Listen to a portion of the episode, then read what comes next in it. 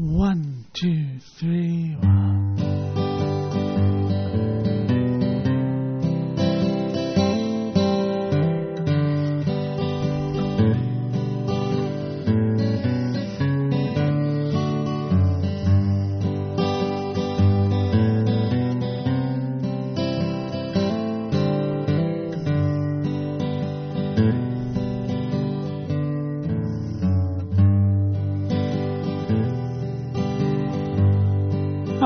welcome to another Guitar Noise podcast. I'm David Hodge, managing editor of Guitar Noise. You can find us at www.guitarnoise.com. And you know the drill by now. So get your guitars and get some paper, pencil, and let's go have some fun.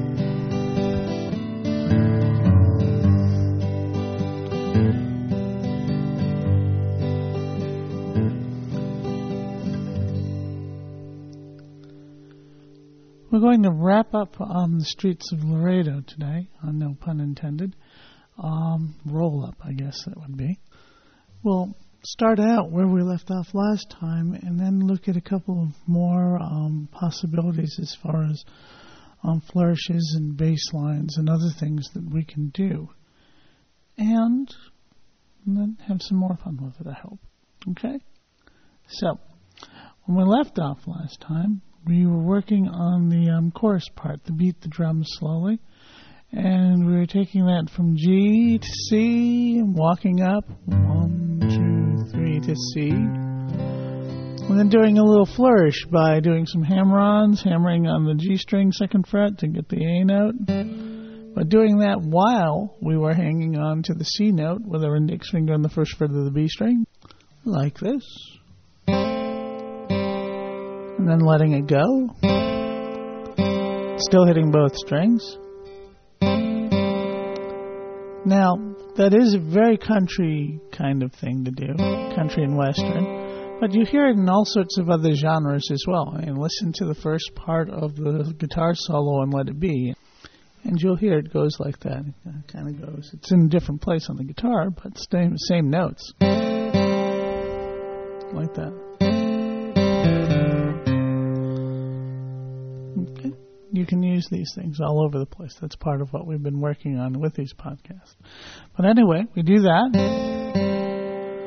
And then we're going to hammer on to the D string, second fret. And then let that go to to get us to our G. And then we're going to hammer on the A string, second fret, to get that B note. And off of that, so that we can go to A or A7 and end up on D. So again, this is from last time, so hopefully you won't have to have taken too many notes on this. Um, but really quickly, beat the drum slowly, play the fife lowly, play the dead march as we carried him along. Okay, that's our first half. So let's try that again. One, two. We beat the drums slowly, play the fife slowly, play the dead march as we carried him along. With me so far? Okay. Now, what I'd like to do is we end up on that A and then we're going to a D chord before we end up coming back to our G and we're using that F sharp note as our way of getting there. I'd like to take a side moment here and um, talk about that A chord. In the key of G, we the A chord is kind of foreign to that because the A chord has a C sharp note in it. You know, that's what we're holding onto in the second fret of the B string. And that C sharp is certainly not part of the G scale because if it were, our G scale would sound like this. And we know that that's not right. G, A, B, C, that's C sharp. So, what's happening with this A chord, you might wonder, well, why is it even there in the first place? Well, because the A chord makes a very, very nice transition to the D chord, which comes next. In the key of D, in fact, A is the fifth chord, and if you've read any of our you know, beginning theory lessons on um, guitar noise, uh, particularly in this case, the one that goes five to one, or uh, home, home again, I believe is in the second title for it. Um, you'll know that five, the five chord going to one, is what we call a perfect cadence. It really cements the idea of being at home in a key. And that's why in the song Streets of Laredo we have so many chord changes from D to G. I'm a young cowboy and I know I've done. We can just end the song there and it sounds perfectly fine. Now, in the key of D, as I said, A is the five chord. So going from A to D is makes perfect sense um, when we have an A chord. And since A is the five chord of D, which is the five chord of G, some people will call this five of five. All right. So we're on G, two, three, then we go to the A, which would be five of five, five being D, which we get to next. You're probably not even at all worried about that. And, you know, you really shouldn't be. But the thing is, is that what it does help you know is that sometimes when somebody says we're going to play a song in the key of, um, okay, G, for instance, because this is what we're doing, and then all of a sudden you find a chord that's not necessarily part of that key, like we're playing in G, and all of a sudden we have an A chord. Well, the chances are really likely that the chord that's going to follow that is going to be a D chord because, again, A is the 5 of D. This is being able to use that circle of fifths thing in order to get at a good educated guess as to what's coming next. Does it work all the time? No, but more times than not. You, you're, you're better than even money if you decide to bet that way. This also is important for us as far as playing along with this or coming up with bass lines. Because what we've essentially done for that second line is we've decided to temporarily modulate, meaning that we have temporarily shifted our key, our tonal center. We were in the key of G. Beat the drum slowly, play the fife slowly. G and C, part of the G key. Back to G. Play the Dead March as we, and then we're going to A. And we certainly can hear. We don't want to stop here. Let him along. But D offers us a nice temporary resting place. So temporarily, we have modulated from the key of G to the key of D, and we're using that A chord as a way to herald this, you know, to broadly announce to the whole world, hey, look, we're going to the key of D just for a little bit. And then we'll go right almost immediately back to the key of G again for the third line. This happens in lots of songs, um, and you know there there's so many that I can't even begin to start rifling them off. But you'll hear and uh, if a song has four lines and the second line ends on the five chord of whatever key you're in, chances are likely the lead up to that five chord is going to be the five of five chord. Now, what does this all mean to us besides the fact that our eyes are glazing over? What it means is that if we want to put together a bass line going from this A chord, okay, carried me along to the D chord, we want to rethink the key that we're in. Okay? If I were to do this thinking I'm still in the key of G, and I know that, well, I can just walk up from A to D by going A, B, C, D, you can hear that this is going to not really sound great with a chord.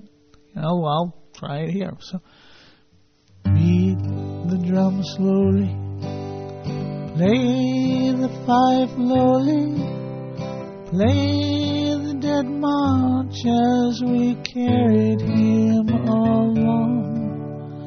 Hey? you can hear that that really just doesn't sound good. Okay? Why? We're in the key of G, and we're using the G scale. It should sound perfectly right. No. Because of the fact that we have gone to the A major chord, making that the 5 of D, we want to be thinking of using the D scale. We're temporarily modulated to the key of D. Now our D scale is D, E, F sharp, G, A, B, C sharp, D. And C sharp is in the A chord, so that makes sense. So, we would be going, play the dead march as we carried him along. You can hear already that sounds so much better. Play the dead march as we carried him along. All right. So, what we're doing here, again, is we are going to walk up from A to D, and we have all sorts of ways of doing that, but the one we're going to use the easiest one, walking up A, our open A string, B, second fret of our A string, C sharp, fourth fret of our A string, then the open D chord, and then we can hit that F sharp note again to get us back to G, which is where we eventually want to be anyway. So, the tricky part of this is going to be deciding how am I going to finger this A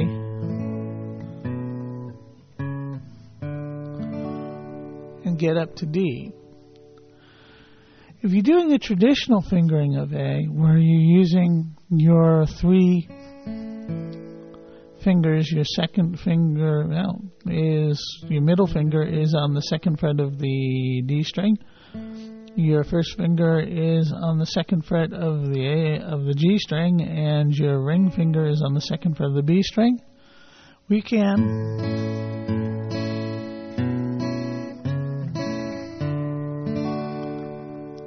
go like that. And what we're doing there is hitting the A note on the bass, then hitting the rest of the A chord on the upstroke. So I'm only catching the first three strings the E string, the B string, and the G string. This frees up my middle finger because of the fact that I'm not going to be hitting coming down as low as the D string. So I can hit the A note, the rest of the chord, use my middle finger for the B note on the second fret, my pinky for the C sharp note on the fourth fret, and then finally get to a D. That's still a bit of a stretch. So, one of the things we can do to make this a little bit easier is to do an A7 chord. Okay, and if I do an A7 chord, and I do my upstroke, I've got just uh, those three strings the E string, the B string, and the G string. And I only need one finger for that. So I'm going to use my middle finger, okay, because then that allows me to have free index finger to go to the B note. Then my pinky still, or even my ring finger, if I want to. But that's still a stretch too. We'll talk about that in a second. And then the open D string.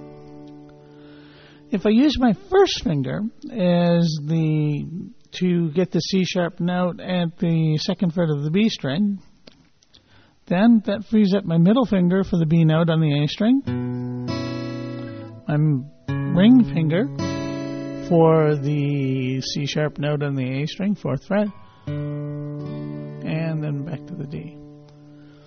Which one of those is right? None. They all are. It's a matter of can you get the notes.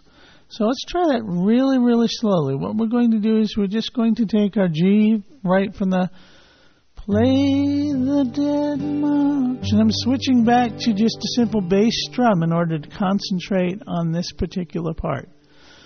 Play the dead march. Now our A as we carry him along. Okay, that was probably too fast. Let's try that again, a little again on the slower side. Play the dead march as we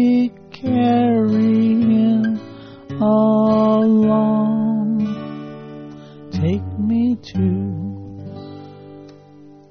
Okay, one more time with that, I think. Play the dead march as we carry him along.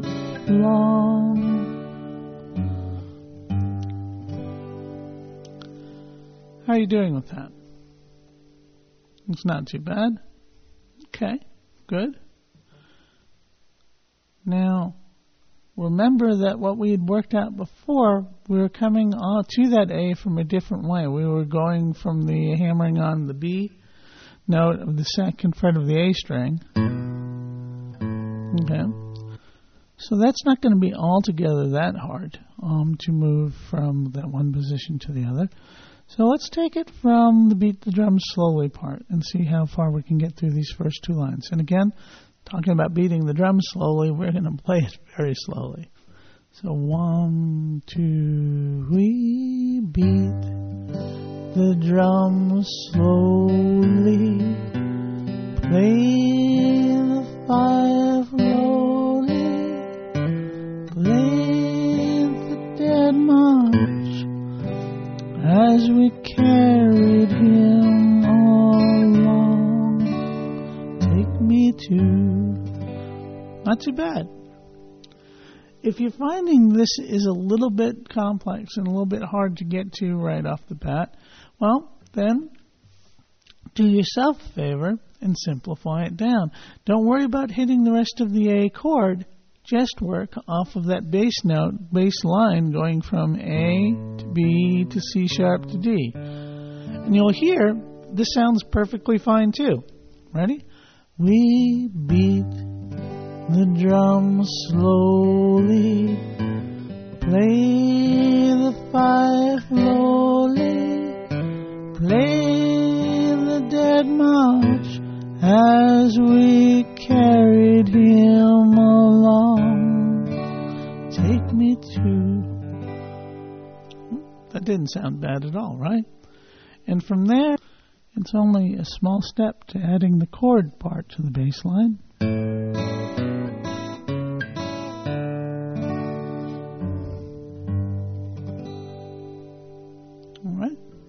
So that's one thing that we'd want to work on. Let's see if we can't get through this whole chorus part now. One, two, we beat the drums slowly, play the fife slowly, play the dead march as we carried him along, took him to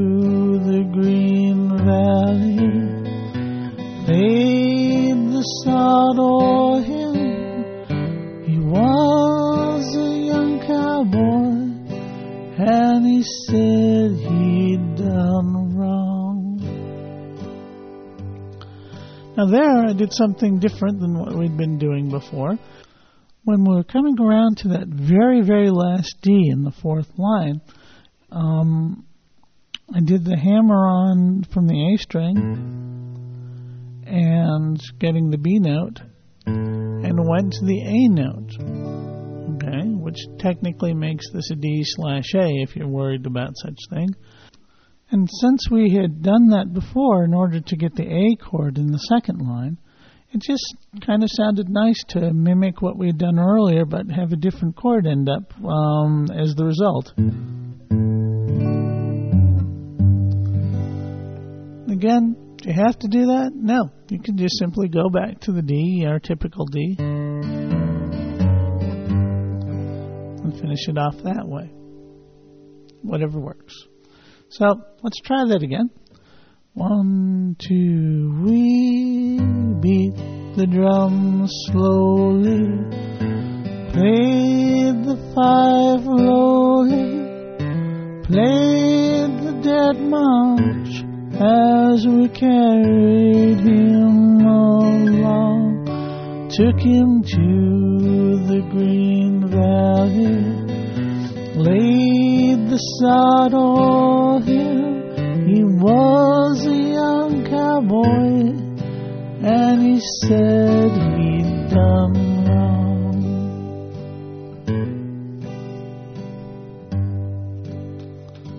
Not too bad so far. Now, let's work that concept of that A chord, A7 chord, and do something slightly different with it. This is going to be a little bit more complicated, but I'm sure you can handle it. Um, in fact, if this is something that we're going to take um, that we've used in a couple of other other uh, lessons, um, most notably um, the Imagine lesson in guitar noise um, and the Babylon lesson, the very first um, songs for beginners lesson. What we're going to do is we're going to use our A note in the bass as a pedal point while changing the chord itself in order to create the kind of illusion of a walking bass line. It's not going to be a walking bass line now as much as it's going to be kind of like a walking chord progression moving upwards. So what we're going to be doing is we're going to be starting with our traditional A7 where we have a finger on the second fret of the B string and a finger on the second fret of the D string. You with me there? What I'm going to suggest is that you use your middle finger on the D string and your ring finger on the B string, and you'll see why in a second. We're going to start with that A7 chord. We'll hit the open A string as our bass note on the first beat, and then on the half beat, we're going to get the rest of the A7 chord as an upstroke. Okay? Then, what we're going to do is we're going to, as I said, use our A string as the pedal point. We're going to hit that on one, two, three, and change our chords on the upstrokes. One and two and three. Now, what we're doing with that is we're starting with our A7 chord, and then our second time through, we are going to shift that up to the fourth fret, but we're also going to change our fingering the middle finger is going to stay put. It's going to stay on the fourth fret of the D string, and we're going to get rid of our ring finger and put down our index finger on the third fret of the B string. So we have essentially kind of like an A minor 7 that's been shifted up two frets, and sounds like this. Kind of a funky little thing, but that's okay. It's a passing chord. We're going to get off of that very, very quickly. Because then next what we're going to do is reform the A seventh chord on the fifth fret and would have this. And those notes are part of an A7 chord again. So, very slowly, it would be one and two and three and.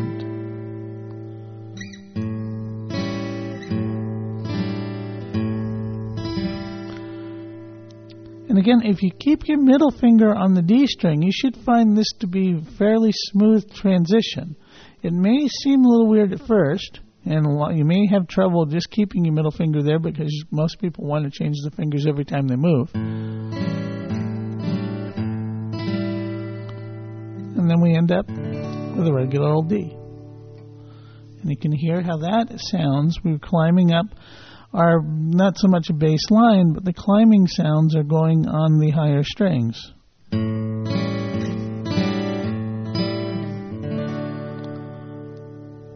Cool. So let's try using that in our A7 instead of using the walking bass line we just spent all that time learning at the first part of the podcast. Again, very slowly. One, two. We beat the drums slowly, played the fife lowly, played the dead march as we carried him along, took him to the Green Valley. Should we try that again? Now, you'll hear then on my upstrokes, I actually started on the B string to get those three strings and also to emphasize those notes as we're changing them on. I totally left the high E string alone. Again, you can do either or, doesn't really matter. It's going to sound different, but they will sound fine either way. So, one, two.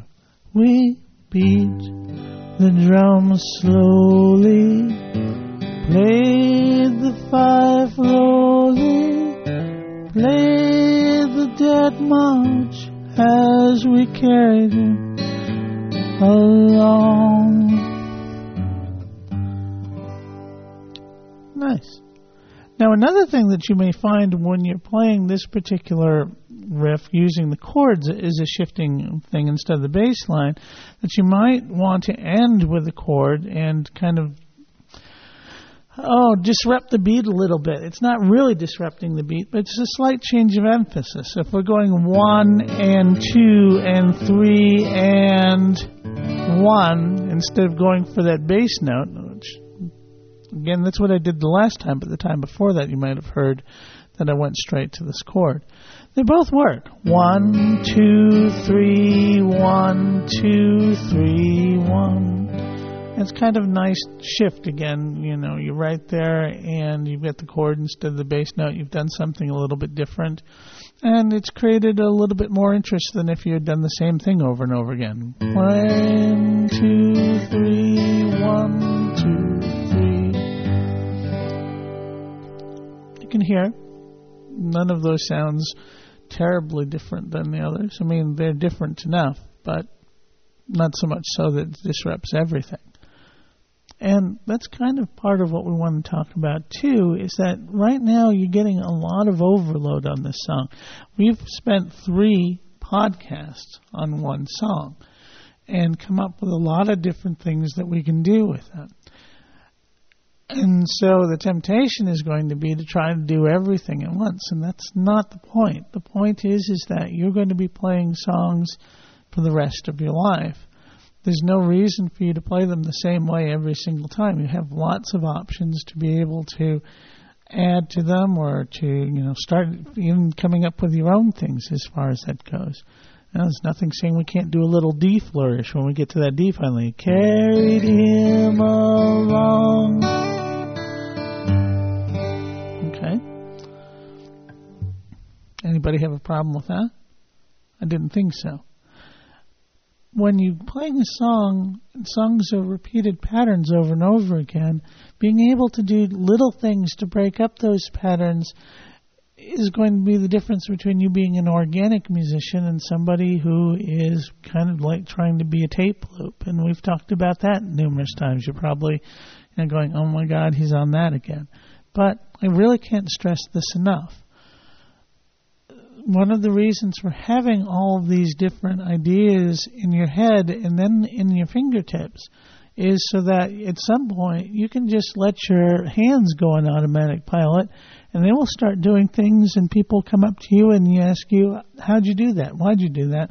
And you'll have to look them on in the face and honestly say i don't know because it just happens after a while. You get used to playing things. You have fingers have all sorts of different things to choose from. Sometimes they might choose pattern number one. Sometimes they might choose pattern number two. Sometimes they might choose pattern number 26. There's no saying what's going to happen.